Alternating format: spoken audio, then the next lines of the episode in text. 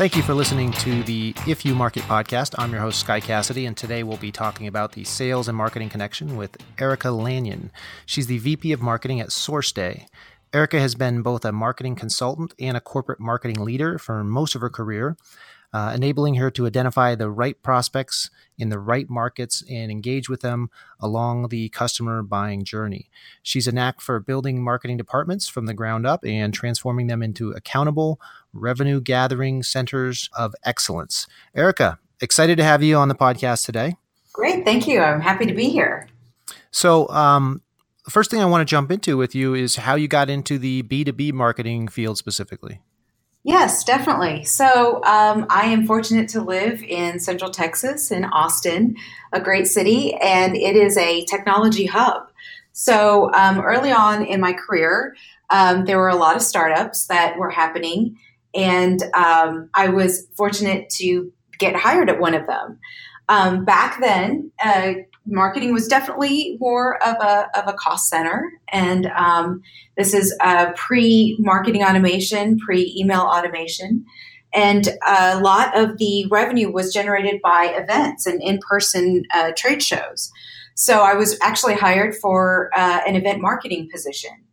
Um, as my career developed, uh, email automation and marketing automation started coming on the scene, and I saw it as a, a really good way of um, being accountable for the initiatives that we were doing, and I started investigating it.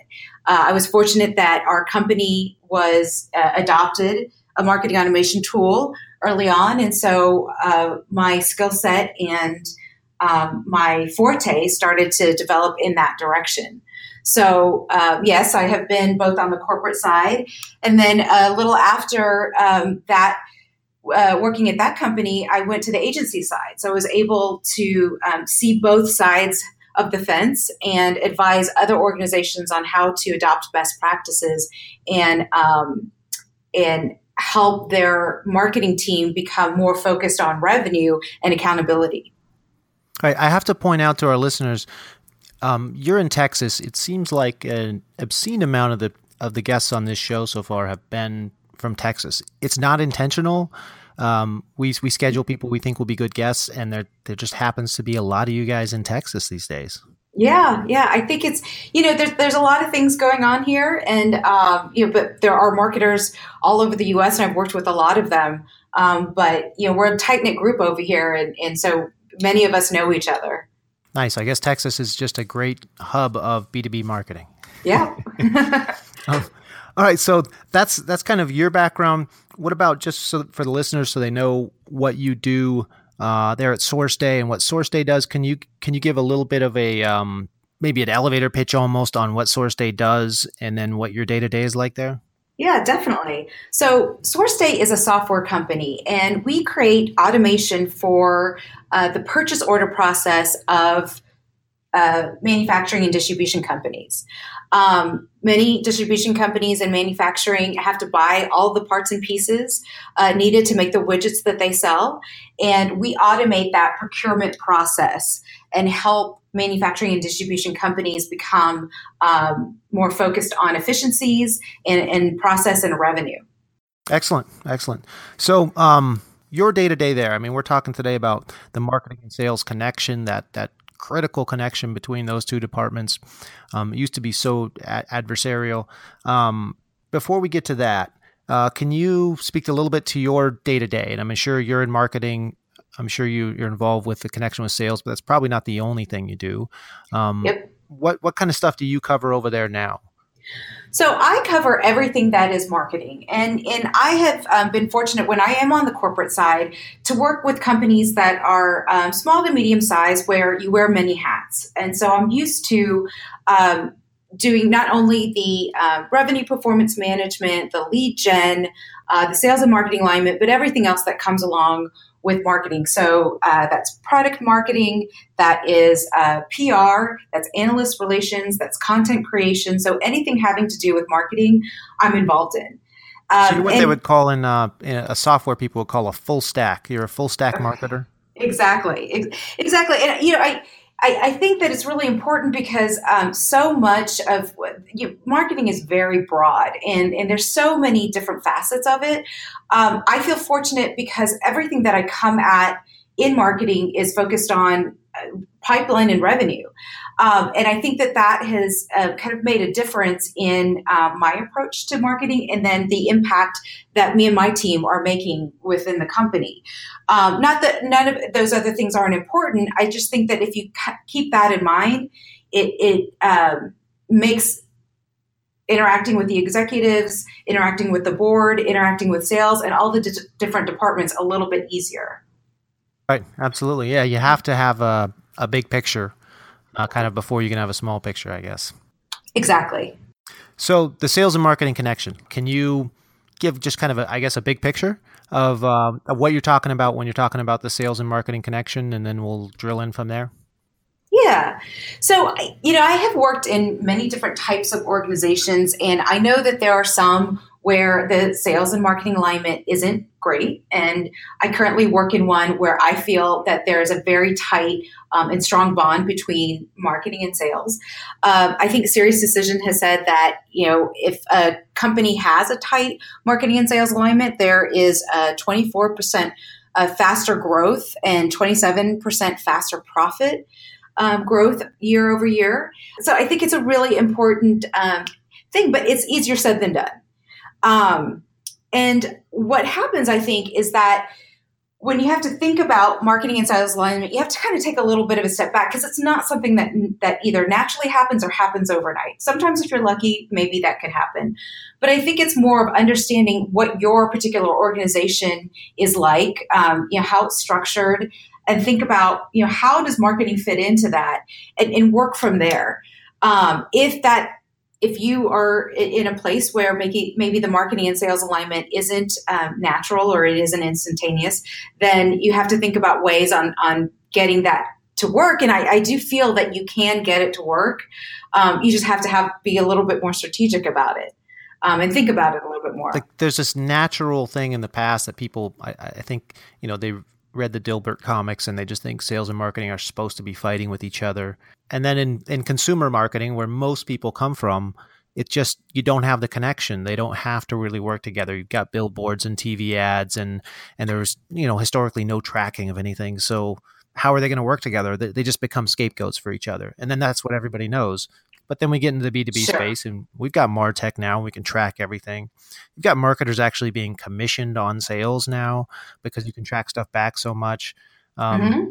So, yeah, it seems like you kind of have to break that uh, in some people if you identify that it's not just a lack of of connection properly between sales and marketing, but you, you probably run into some people that are actively, you know, pitting the departments against each other. Yeah, I think that there might be some of that, and I, I, in my experience, I think that that's more of kind of how the organization is structured. Um, I do feel that a good, strong marketing and sales alignment comes from the top down. Um, how the executives um, not only feel about sales, but how they feel about marketing, and um, I think that that's one way that a marketer can kind of determine what the climate is is just you know how, how is marketing positioned within the company and what how, how do the executives feel? And are they promoting this alignment? If they're not promoting the alignment then it's going to be a lot more difficult i think to to achieve it. Not impossible but i i think that it's going to take a lot of work. Um, the organizations that i have seen um, where is successful and then it's typically a successful company is where it's coming from the executives and the top down saying this this is something that we want to make sure is happening um, that these two departments are in sync. Um, and and you there's definitely some some ways to do that. Um, but if you realize that you're in an organization where that's not going to happen then it's it's you know, again, you might have to evaluate if that's something that's somewhere you want to be, I guess, too. To um, right, exactly. Well, because I think it, that, that there's also going to be some uphill climbing for marketing if that's kind of where right. what the climate is.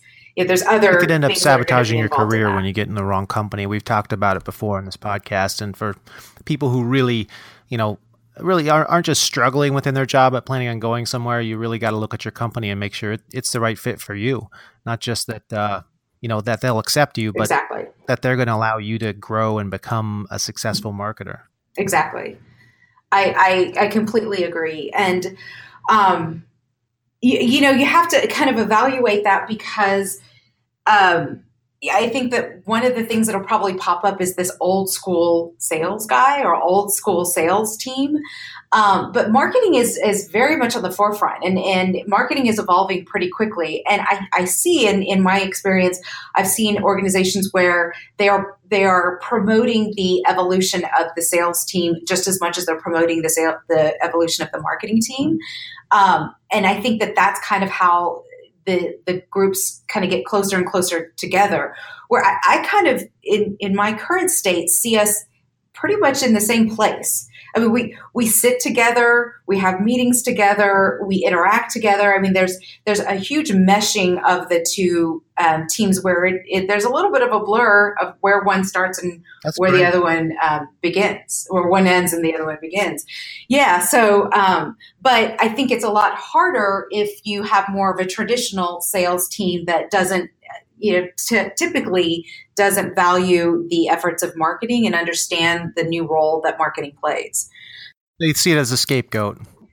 Yeah, exactly. And and that's always a very tricky place to get when they're when you start playing the blame game. And and that's kind of where things um, can get go south pretty quickly. So when you talk about the blurred line, we've got the SDR uh, department here and I know a lot of people have have uh, the sales development rep teams now. Mm-hmm. And uh, would you classify those just a off the cuff question kind of uh, would you put those into sales or into marketing you know i, I get asked this all the time and and uh, uh, most of my positions um, in uh, the b2b space the we call the, they can be sdrs they can be uh, bdrs or mdrs um, whatever you call them uh, typically that's the question. Do, do, they report to sales or do they report to marketing? In most of my experience they've reported to marketing and currently they are reporting in, in, under my umbrella right now. I always say i don't care where they reside. It doesn't matter to me whether they report up to, to sales whether they report up to marketing as long as there's a strong alignment and that they understand exactly what campaign initiatives are being done, that they're involved in those campaign initiatives. They understand, uh, you know, the lead process and the lead handoff, um, and they follow up on those things. As long as everything is in sync, then it doesn't matter to me, you know, where they reside.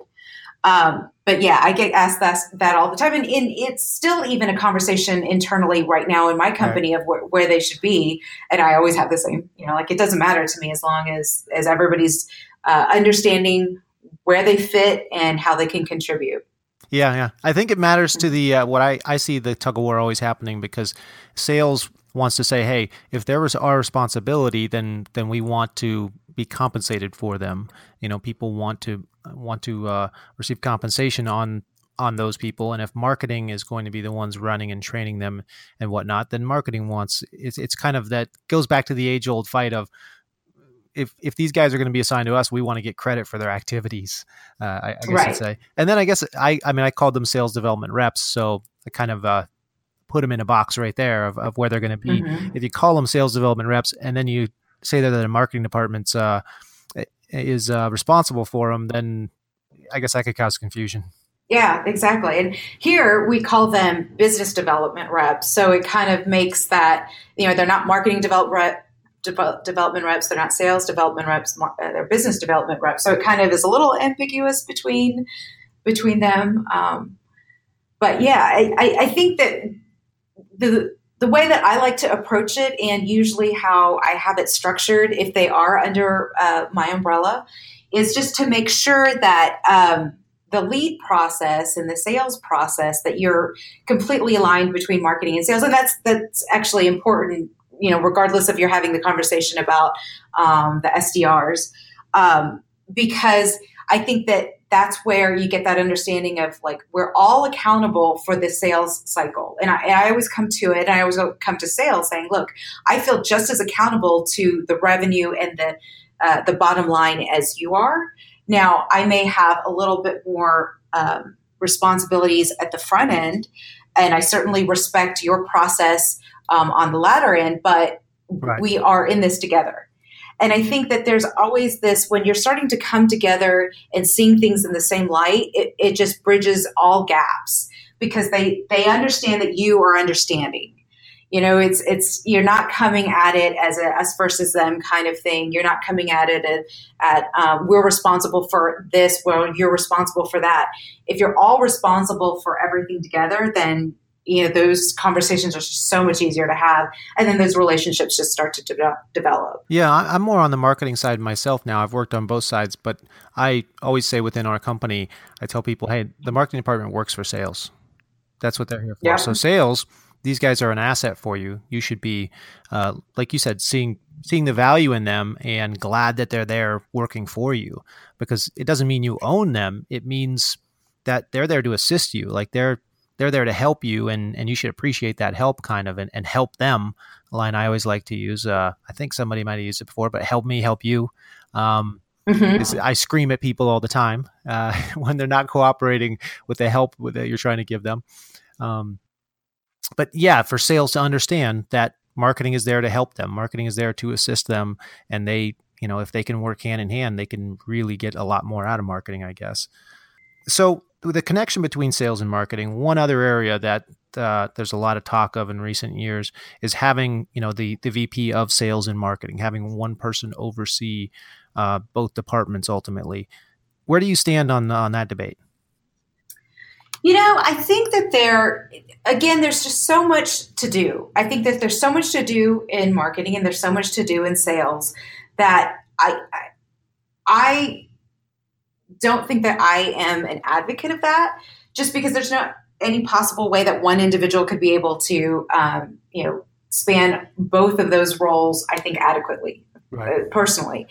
Um, now, again, I think that if you uh, are hiring in, in, an organization these executives for these two um, different departments, um, making sure that the marketing uh, VP understands fully the sales process, and then hiring a sales VP that understands the marketing process. I think that understanding each other's worlds is really important. But I think, I mean, I don't, I don't ever feel like I'm covering all of the um, tasks and responsibilities adequately of just being one person and all the things that need to be done in marketing. I couldn't imagine having to to cover the sales side too. I guess it's for much larger companies. I mean, ultimately, there's right. always somebody who's responsible for both sales and marketing, and you yep. go up to the top. You have the CEO, the president, the owner. They're responsible for everything. Um, I think just in a larger company, having that person responsible for that kind of that's one more person between sales, marketing, and and that uh, you know that top level CEO person. Yeah, and I've heard like a chief revenue officer, and there's a lot of companies that are going to that. Um, again, if that person completely understands both roles really well and then can hire accordingly to support all of the different initiatives and things that happen, yeah, I, I think that that would be right. But I still think that there needs to be a little bit of a, of a, a separation between the two. Um, because I think that just makes a well-rounded organization. Right. Excellent. And then when you have a separation, you get back to our main point, the connection of that separation, mm-hmm. um, that that sales and marketing connection. Uh, do you have any kind of specific outline for key areas that in how they need to be connected? Uh, anything like that you can share? Yeah, so I mean, I typically, again, uh, whenever I enter into a new organization or if I am a consultant advising an organization, I always sit down and first of all ask, you know, how, what what is the relationship between sales and marketing? Um, and if you find out that there really isn't um, a lot of uh, interaction, if there really aren't any joint meetings, um, if uh, there's not really an understanding of each other's processes that's probably one of the first things that you need to do is just establish that that relationship. Start having the the meetings and saying let's sit down and talk about what the uh, sales process is what our particular customer journey is. And typically what you'll find is that you'll go around the room and everyone has an idea of what that is but um, it's slightly different you know depending on person to person and it's never really been documented so if there's not that baseline of understanding um, with the documentation that everybody blesses, then I think it's really kind of difficult to have any more further uh, interaction or conversations. Um, so you you basically have to have that, um, and then have that clear lead handoff process. Right. Um, if that is also something that hasn't really been established, then it, it's you know really difficult to repeat any of those processes. Yeah, I've seen, regardless of the size of the company, the lead handoff is the thing that people seem to kind of take for granted. Like, oh yeah, lead is generated mm-hmm. and people are going to follow up with it, and they the the necessary information isn't passed off there because it's so taken for granted that here's a lead. Salespeople go get it. Um, and then salespeople go after it. And there can be so much disconnect. It can be horrifying exactly. to look at that lead handoff and look what happened in something that you thought was so simple and can be simple. It's just you need mm-hmm. a little bit of information has to be passed between the two parties. Exactly. And, and I think that it has to also be something that, uh, if, if it's not understood, then it's really easy to start like, well, I thought they had it. Well, no, I thought they had it, or they're not giving me good enough, or they're, you know, all of those those arguments that can just get, start getting kicked up um, can start to happen. But if everybody knows and it, it's blessed and it, that's um, communicated throughout the organizations, then then everyone's good. Yeah, I've seen things as simple as a lead's passed off, and it's from let's say a webinar and they pass off. Here's all the leads from this webinar, and they just give them to the salespeople to pursue. The salespeople are pursuing them. They don't know it's from a webinar. It's just a lead. It's like that simple. Right. They don't even know it's, or they don't know which people attended versus didn't attend. So when they're calling, the first couple of minutes of the call on every one of the leads ends up being trying to explain to the person or arguing with the person about whether they attended a webinar or not, or like the salespeople just aren't coached on here's the situation coming in, here's the approach coming in. Mm-hmm. So I've I've heard so many arguments where I'm like, why is a salesperson arguing with this person over whether they you know attended X Y Z or downloaded this white paper or, or whatever it is, and that's I mean that's a a problem at the sales level, but the handoff can really affect that too. It's kind of a, a drastic example, I think, but th- that hand that's a for anybody out there listening, that's a, a huge example of the type of handoff issue that you just you don't foresee, and it seems so simple, but eh, sales guys get the leads, they just it go after all them. the time. Yeah. Right. It, it does happen all the time. Um, and so not only do, should there be an understanding of like when the handoff happens, like to your point, it the, there needs to be uh, some information on you know where they come from and, and how warm are they and how engaged are they. Um, I you know I always always harp on um, in everything I do about the people, process, and technology. So you know, there's there's the people, and they obviously have to be able um, to have the skill set to come to the table. Um, but the processes are really important, and so not only do you have to like this is the lead off pro- uh, process, but these are all of the things that we're doing on this side of um, I I call it this side of the opportunity. I mean, because to me, the clear delineation is is that opportunity created. Right. Again, everyone has that accountability from from um, lead attain uh, um, attainment all the way down to the um, to the closed won. Um, but to me, that that kind of line in the sand a little bit is is the opportunity creation. So what's happening pre opportunity, and then everyone has to be uh, on the same page of what's happening post opportunity, and uh, this needs to be you sat down and talked about. And then once that is, okay, so what's going on on both sides? I always say that um, there's a lot of value that marketing can bring post opportunity, but I'm very respectful of the process post opportunity. That that's to me where you know the the handoff happens, and then sales takes it, and then they work their magic. Yeah, they get very territorial um, when marketing wants to contact them at that point. They do, and I'm extremely respectful for that. And I and I we put in processes that the technology supports to make sure and ensure that you know marketing doesn't you know step on any of those toes. And um, unless the uh, sales department says, "Hey, we need some help on these certain things on this side um, of the opportunity," and then we jump in. But making sure that we're not, you know, sending them a marketing campaign that maybe the sales team at that point does not want communicated to those prospects. Right. So again, it's just it's kind of a a, a yin and yang kind of thing.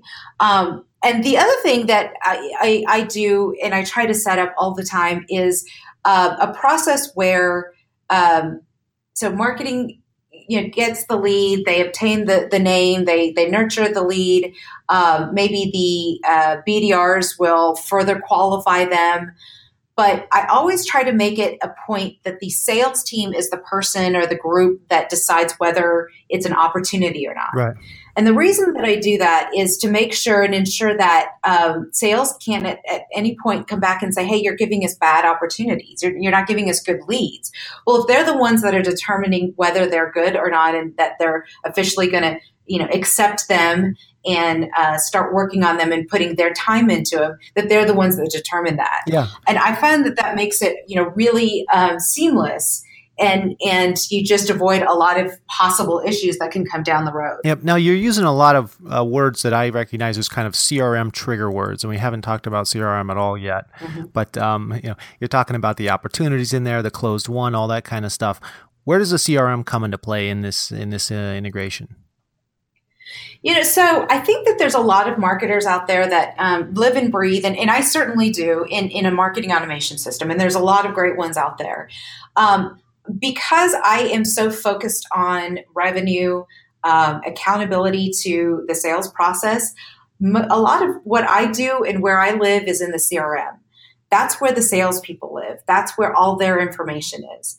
And so um, I need to make sure that not only do I understand uh, what our particular CRM is and their, the instance and how it's set up, but I have um, a voice and a say of how that's set up because I need for it to do certain marketing processes right. and support certain marketing processes. And then I have to understand what's going on once the um, you know a, a, lead becomes an opportunity and what happens on that side and then i need to be able to report on those things. So i think that it's a again the people processes and technologies you know it, it comes together and it's it's extremely important to a marketer. And if there are marketers out there that really don't understand um, we use salesforce there's a lot out there but we use salesforce they don't understand the technology they need to get in there. They they have to to be able to stay relevant and understand uh, what's happening um, with all of the initiatives and things that they're doing, all the budget that they're using, they have to know what's happening in in that technology. Yeah, I guess I'd say one nowadays one button in a CRM somewhere can drastically change the outcome of a campaign. It can, yeah. If you don't know that button, or if you don't know that search field or segment, uh-huh. then you know you can just get large percentages less outcome than than you could have if you knew how to do that little that little tweak that you can do with this technology now. Exactly. Excellent. Well, um, I want to uh, I want to cut out to break, uh, but after break, I'd like to talk about kind of these the sales messaging versus marketing messaging. You'd mentioned that earlier. I'd, I'd love to dig into that a little bit more, um, and then you know anything else you have with the the sales marketing connection. Maybe the tech stack. Mention a couple tech stacks that that you like or or have seen out there being successful. That kind of stuff. So we're gonna jump to break, and we'll be back in just a minute.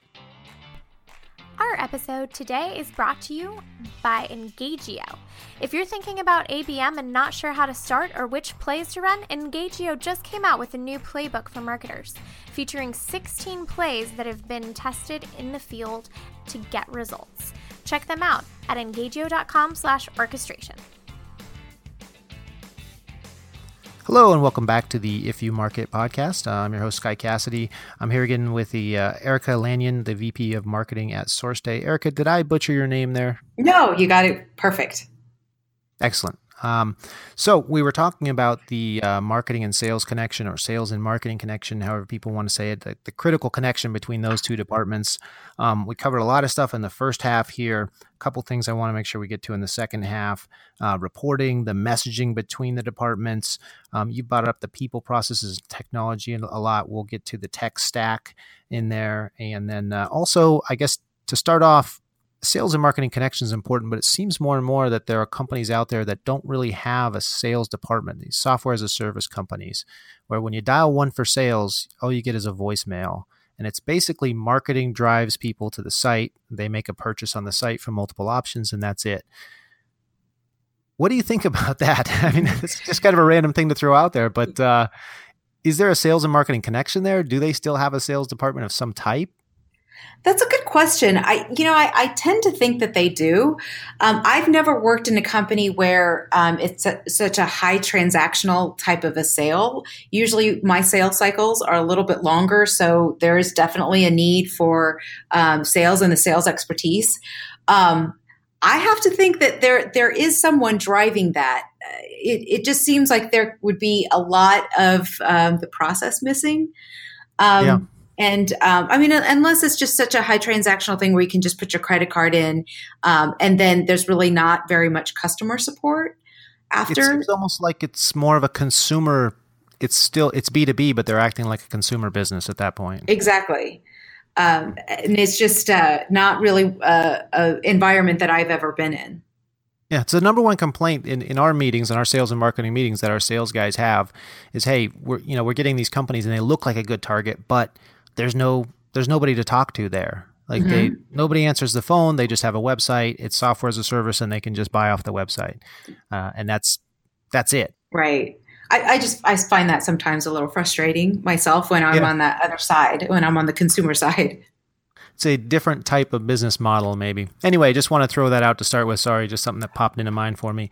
Uh, let's get back to the topic at hand the sales and marketing connection for those companies that have both departments.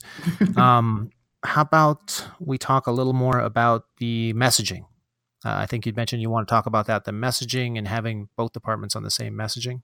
Exactly. I think that, um, well, one thing that I see that happens with organizations, um, and, and a lot of times this is a, an element that, depending on the, um, the growth of the organization and how mature it is, that they may not have a sales enablement group or sales, sales enablement person.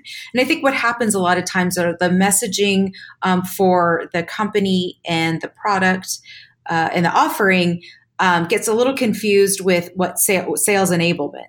And I think that right. that again has to have be a conversation that uh, either the marketing and sales uh, leads or heads or executives have, or the two groups have to make it sure when sales if they're requesting something are they requesting a piece of content that they can use to sell or, or do they need some just type of sales enablement like information um, that they can then uh, use to to continue their sales process.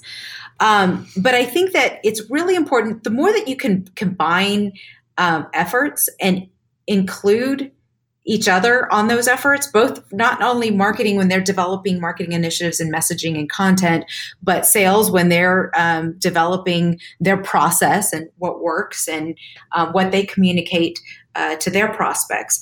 The more that that's combined, I think the better when marketing is t- trying to put uh, messaging together for uh, for their organization they need to talk to all the different departments. They need to talk to customers. They need to talk to prospects if, if possible. They need to talk to partners in the channel.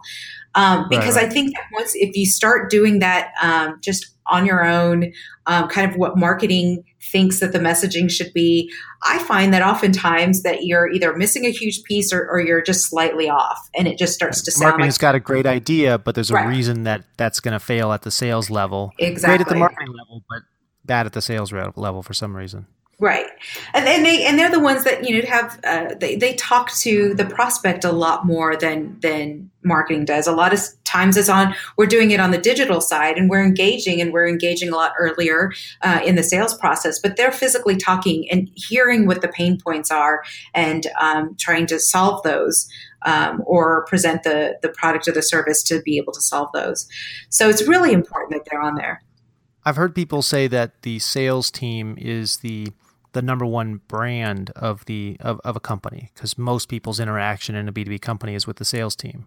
But it seems like you're kind of saying that it's also the number one kind of market market research you might almost say because they have so much interaction with with clients, with potential clients and and whatnot, that their feedback for the marketing department is is extremely critical since they have so much interaction with these people. Exactly, and, and, you know, depending on the organization, it could also be set up, set up where you know uh, post close one um, after the prospect prospect becomes a customer, um, that they're the account manager as well, or that they're involved in some type of cross sell or upsell. So they, I feel, have a closer relationship to prospects and customers typically than than marketers do. Uh, right. Now, you know, there's a lot. You know, I I do talk to a lot of our um, customers.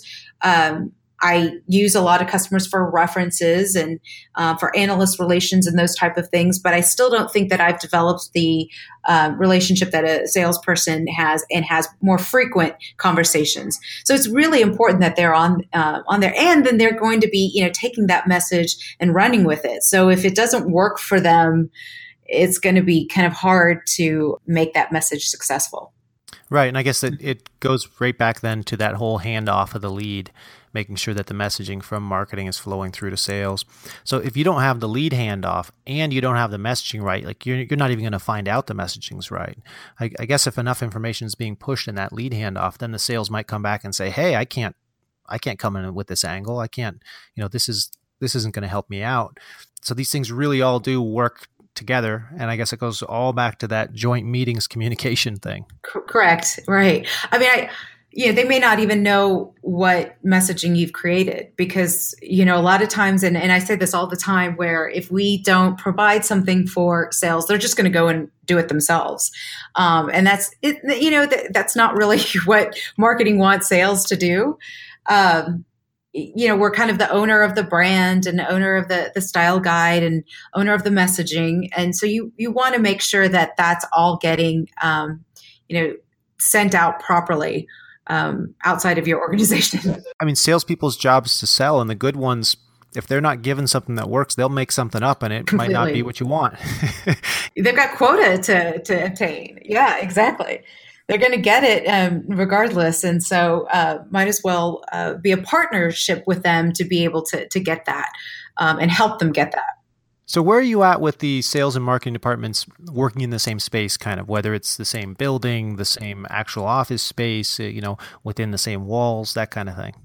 I, th- I think it's imperative, and um, you know, this is something that I've kind of just learned just by experience because I know um, in the situations that we are sitting like right next to each other. Not only are you communicating of your process and everything, the messaging, but you're developing personal relationships and you get closer in that way. And I think that in any work situation, the closer that you are with your coworkers, um, the better. And so uh, we're we're literally right next to each other. Our desks are, you know, sitting all in one place. So you get to hear the conversations, you get to um, hear what the questions are. I think that that's probably the biggest thing is that if uh, sales has a question about something or they have a need, it's not like they're just talking amongst themselves. You can hear it and you can address it right then. Um, I don't know how many times, and, and, this happens with a lot of companies where you actually have the information that they need. It just wasn't ever clearly sent out or communicated. They don't know. It, All yeah. got so many things to do, right? They don't know that it exists. And so you're able to provide that before they go and recreate the wheel or go and do it themselves. Yeah, I had a new person ask me on the floor the other day about a, you know specific information on a certain uh, product. We've got a PDF with all the information you can send. Like you should have this memorized and know exactly where it is and be sending it. And it was you know one of those oh if you know somebody's got to be there to hear this. I, I don't know the sales um, how it got to that point in it, but yeah, I guess having having marketing sitting where they can hear the stuff, at least some of marketing. Maybe some companies are are too large to have them, you know, on the same floor. But if nothing else, maybe you've got to have a spy in the room there, uh, listening listening in on this stuff and having lunch with the salespeople and whatnot, or a liaison, a sales to marketing liaison. Exactly. Um, well, and I think that so many things change. So you, I I, I, get stressed at the beginning uh, of this podcast about uh, making sure that the processes are aligned and you sit there and you understand what the sales cycle is and um, but things happen within your market space all the time. Uh, if you, you, might have all your personas mapped out, but the salespeople are probably one of the first groups to be able to say, you know what, there's another persona on uh, on the scene, and you know we typically uh, sold to this department or this group of people within an organization, but now maybe IT starting to pop up, or something with. Um, you know the finance department is they're starting to get involved in the sales process you, you need to know about those things so then you can prepare for them and then together develop the persona, develop that specific messaging, um, possibly the marketing campaigns that you need to attack that new group of people. Um, and that just doesn't happen if you both are in your own separate little bubbles. Um, so I think that sometimes there might be a little bit of a resistance to uh, marketers getting close to sales, um, especially if there's a little bit of animosity there. But the closer that you can get, the better, because that's the more information that you're getting to be able to help them and, and help your own efforts. It's interesting you mentioned that. I, as you're talking, I'm thinking it, thoughts are just spinning through my head, and I'm realizing that um, here in our company, every Friday we have a, a, ping pong tournament or a dart tournament or just some type of fun interaction thing for for everybody in the office. And I've I'd never really it never stuck out to me, but uh, people will, will all just be milling around talking to each other while this is going on, and uh, having kind of informal events where people can come together, not just a sales and mm-hmm. marketing mm-hmm. meeting where they'll naturally talk about work. They'll talk about other stuff too, but these kind of things can come up. It's an opportunity for people to casually ask each other questions about what's going on in different areas. I'd never thought of kind of the value of that type of an event in that way, but you know, a company picnic, people are probably going to talk a decent amount about business and uh, you know, they might find things out they wouldn't have otherwise. Exactly. Uh, we, you know, this is, there's, really great culture here and i'm very fortunate um, to be at a company with really great culture that everyone gets along and we we do those things and they're not really you know forced fun. It's not something that um, is is put upon us by the company um, i like that word though. I might call it forced fun fridays yeah it's it, it's not it's it's you know we all just kind of gr- all do it together um, we'll go and have a cookout outside or eat lunch outside and we do have a ping pong table i think it's uh, you know one of those things that every company is starting to have. Um, but it really helps. It helps with that interaction because that's the only way as an organization. Because the first thing for each individual is we need to make this company successful. Then we need to make the team successful. Then I need to make myself successful. And we all kind of think that and have that same philosophy here. Um, and I feel, find that those are the best companies to work for is the ones that where you're just, this is a big, huge team effort and we're all working towards that same goal. If there's a big rift between big, huge, important groups of the company, then that's probably not going to happen. And those are two really important groups that need to be working together. Yeah, when we first started doing that, one of the things I noticed is I wanted to pit departments against each other. I was just like, oh, we'll have sales versus marketing or something. And people weren't really interested in doing that. And I realized really quick, oh, that's a good thing. They don't you know they don't want to have a, a manufactured rift between each other i guess if, if two departments were really at odds with each other they would be uh, you know they would really be champing at the bit to to compete against each other in that kind of way um, so i guess it's a good sign when when they all get along on those kind of things too when you talk about you know the sales and marketing connection i guess it's just not just crms and lead handoff but also actual personal interaction connection Right. And I think that you celebrate each other's victories. Um, I've worked in organizations where there, there, you know, is a rift between marketing and sales. And what I started to see happening is, um, I guess you started def- defending um, your accomplishments. So with reporting, you could get into uh, the CRM and see, okay, so X amount of pipeline was created uh, directly from marketing efforts, and X amount of pipeline, uh, excuse me, revenue was created um, by marketing efforts. And then sales has their reporting mechanisms, and those numbers were not reconciling. Yeah. Um, but when you have a good marketing and sales alignment, then it, I see that sales says, hey, this was a closed won deal that came directly from this particular marketing initiative. And I want to make sure that everybody knows that that's what happened. And marketing can also say, you know, this closed in a shorter amount of time because sales jumped on it and they did everything that they needed to do and worked their magic. And now we've got revenue for the company. And you start to celebrate each other and, and it becomes, again, more of a joint effort than uh, you know, us versus them type of mentality. Yeah. And I guess the opposite of office politics, where people start messing with the numbers just to be able to, you know, you can't even trust your, the numbers that you're trying to make business decisions off anymore because both sides have found, you know, here's the numbers that are measured and here's how we can skew them in our favor, kind of. Exactly. Well, and I think that that's where um, the tools come into play. Um, and again, I think that this needs to be something that um, is brought from the top down. Of th- this is the tool of record, and uh, this is what we're going to use, and everyone needs to adopt it and utilize it. Um, I find that, and I worked in in an organization where they would say that, but they were just you know really soft on on um, on that mandate, and then what would happen is that I would have my numbers and they would come from the CRM. I say, this comes directly from Salesforce, where the salespeople were in Excel spreadsheets. And I have a saying that my uh, Salesforce report trumps your spreadsheets. But this organization was not, it was very, very sales oriented. And so they would still take the spreadsheets over um, what was in the tool they had given all the power to the sales team, kind of whatever exactly. they say flies. Yeah, I've and heard that terrible. a similar statement about CRMs, and we have one in our company so many times on this podcast. You know, as few podcasts as we've had to this point, we've heard it so many times. I'm sure we're going to hear it on every other podcast still.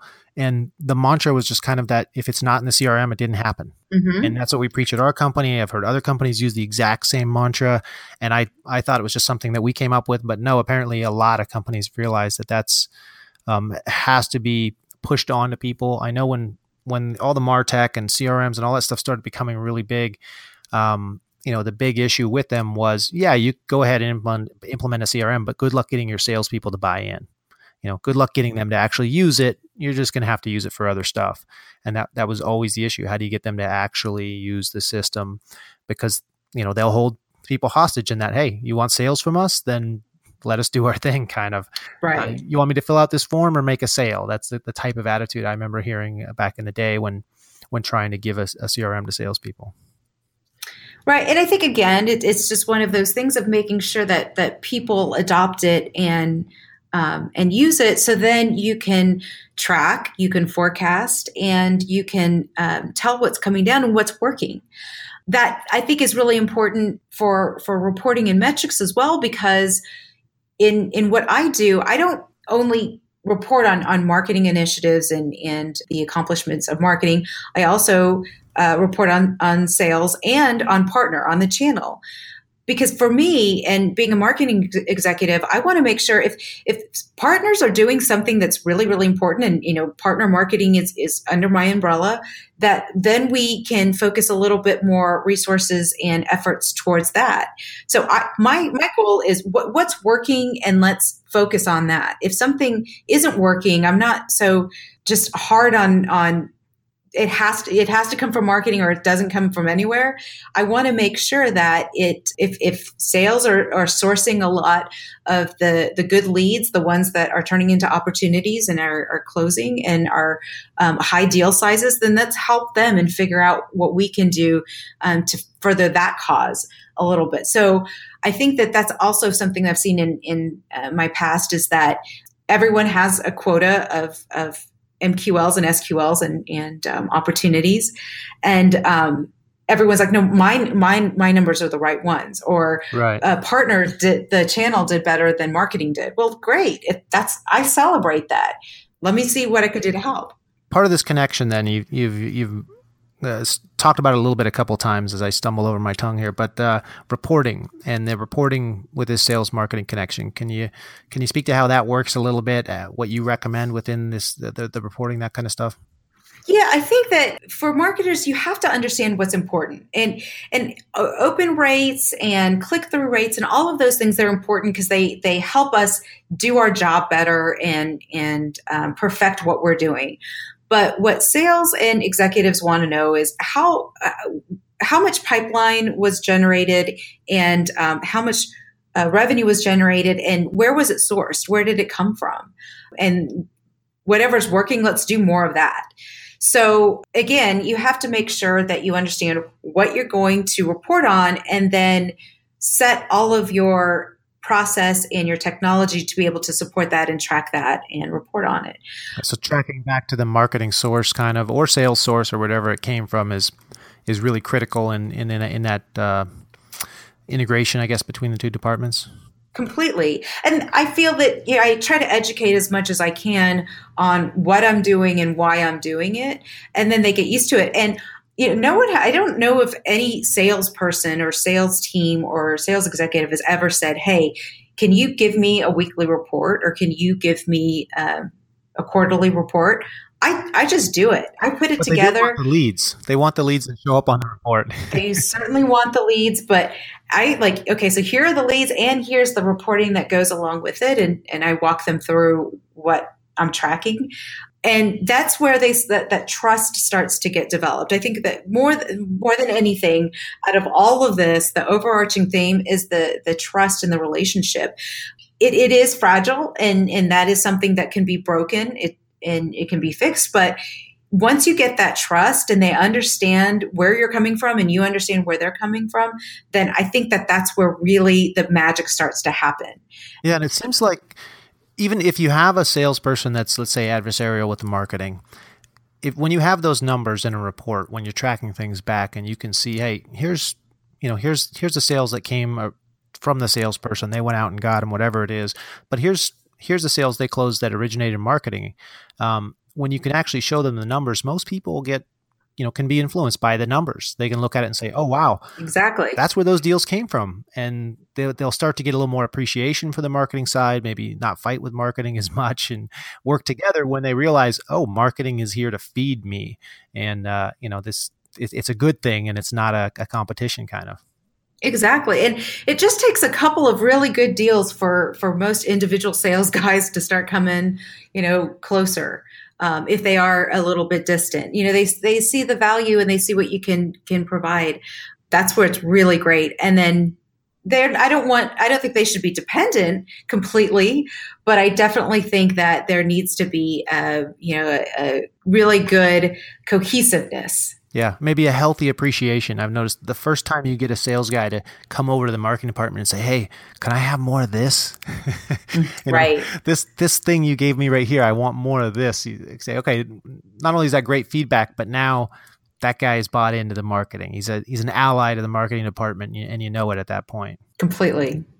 So I want to get into a couple more things before we finish here. Uh, the tech stack for uh, for the sales and mm-hmm. marketing integration specifically. There's a ton of Martech out there for for sales, a ton for marketing. But what about this gap between sales and marketing? Or you know, sometimes it's just a CRM. I understand that, and that's that bridges the gap. But um, anything from CRM to very specific stuff that you like, recommend, have seen out there?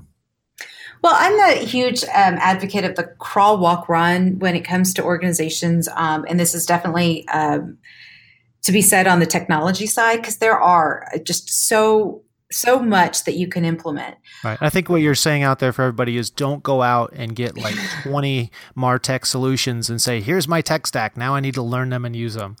Right. Yeah. And I think that that's one of the first things that happens um, when you enter a, a marketing group is um, you just start get, getting called by sales guys to to buy um, whatever marketing or sales uh, technology they're selling. Um, so I just I always just start with there really needs to be a marketing automation and there needs to be a, a good CRM. Um, those need to be adopted. Now I do see a lot of marketing automation functionality that is sold to either the market development reps, the business development reps to use, or the sales team, so they can have a little bit of visibility within what's going on with marketing. In my experience, mm-hmm. I I don't see a lot of adoption on that. You know, if it's not really in the CRM, it's it's hard for them to to utilize. Any specific solutions in there that you've seen? Not to say you like one better than the other, unless you do, but just to throw out a couple names so people know what you're talking yeah, about. Yeah, so I know that Marketo, I believe Eloqua, and Pardot all have these kind of uh, Salesforce add-ons where the sales team can send out templates and you know see if uh, or send out mass emails um, see if they're open, what the open rates are, all of those type of things, and then also see you know the uh, lead scoring and whether something is hot whether you know someone has engaged. And it just has a lot more visibility. And in my experience we've implemented them and it just wasn't you know widely used. And again i think it was just a little in those situations a little much for the sales team. They're like, we're, we're, we're just getting, you know, all of the things that we need to do within the CRM. And then you're asking us to kind of do this other, other thing. Right. And that's the walk before you run thing. Exactly. So they might really want it. They just don't want it all at once. They don't want it all at once. But I am seeing, you know, a little bit of a shift where the sales team is starting to adopt more and more tools. But it, typically it's, you know, something that's going to bring new leads to light, not necessarily um, show you all of the engagement that particular lead has has um, has done. And so uh, I know LinkedIn has a sales navigator that seems to be really popular because sales teams can prospect on their own, get a little bit more contact information we did implement something that is a little bit like a, a, a, marketing automation tool where you can send out emails and see if somebody is opened. It seems to be working really well. But again, I think it's like there's so much out there that see what the tolerance level is for each group and what they're going to use because you're going to just end up spending a monthly fee on something that just isn't utilized or valuable. I know we've done that here. I think pretty much every company out there, everybody listening is raising their hand right now saying, yeah, we did that. We did that. And some of those tools are really useful. And one of the things I've seen to speak what you said is you'll implement them, but it's too much. It's, you know, it's giving somebody all the materials on the first day of training kind of.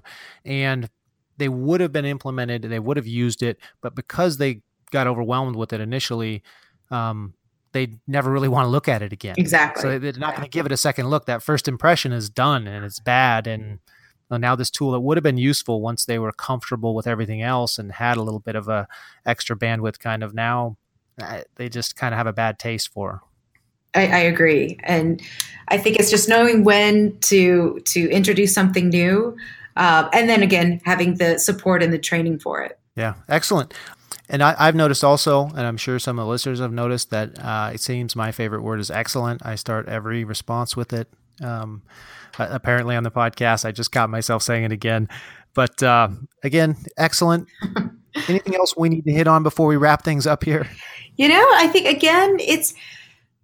I find it way more enjoyable to work in an organization where you're working with a department rather than against um, the sales team, and and really amazing things can happen uh, once you do have that marketing and sales alignment. And then you start to evolve, and all of the technology and all the new processes and all of the new things that happen, you you can implement together.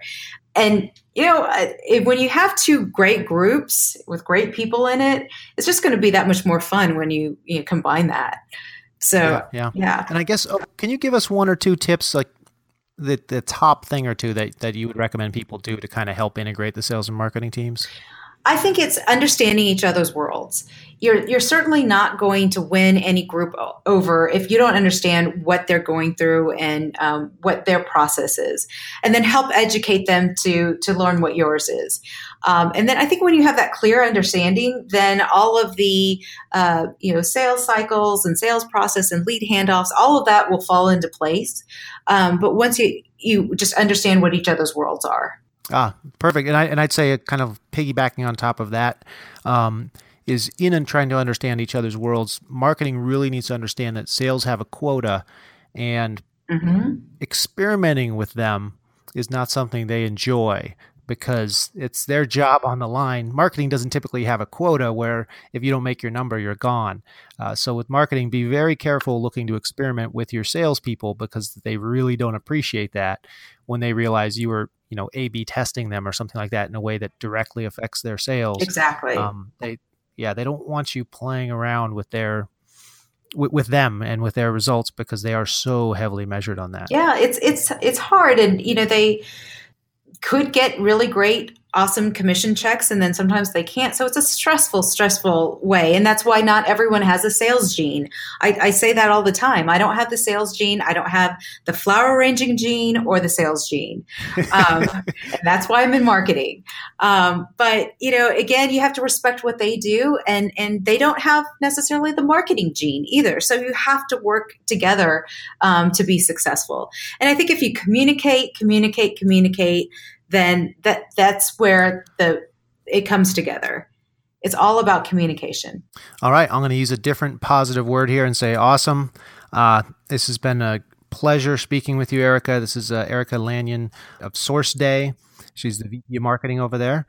And if you want to find Erica, you can find her on LinkedIn, just uh, Erica Lanyon. That's E R I C A L A N Y O N.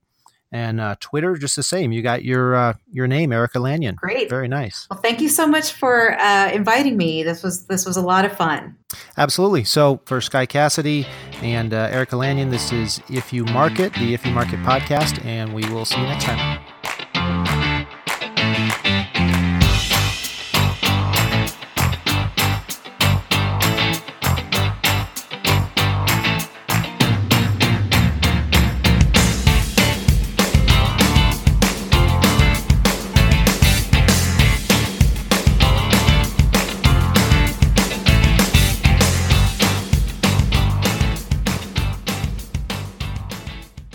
This podcast is a part of the C Suite Radio Network.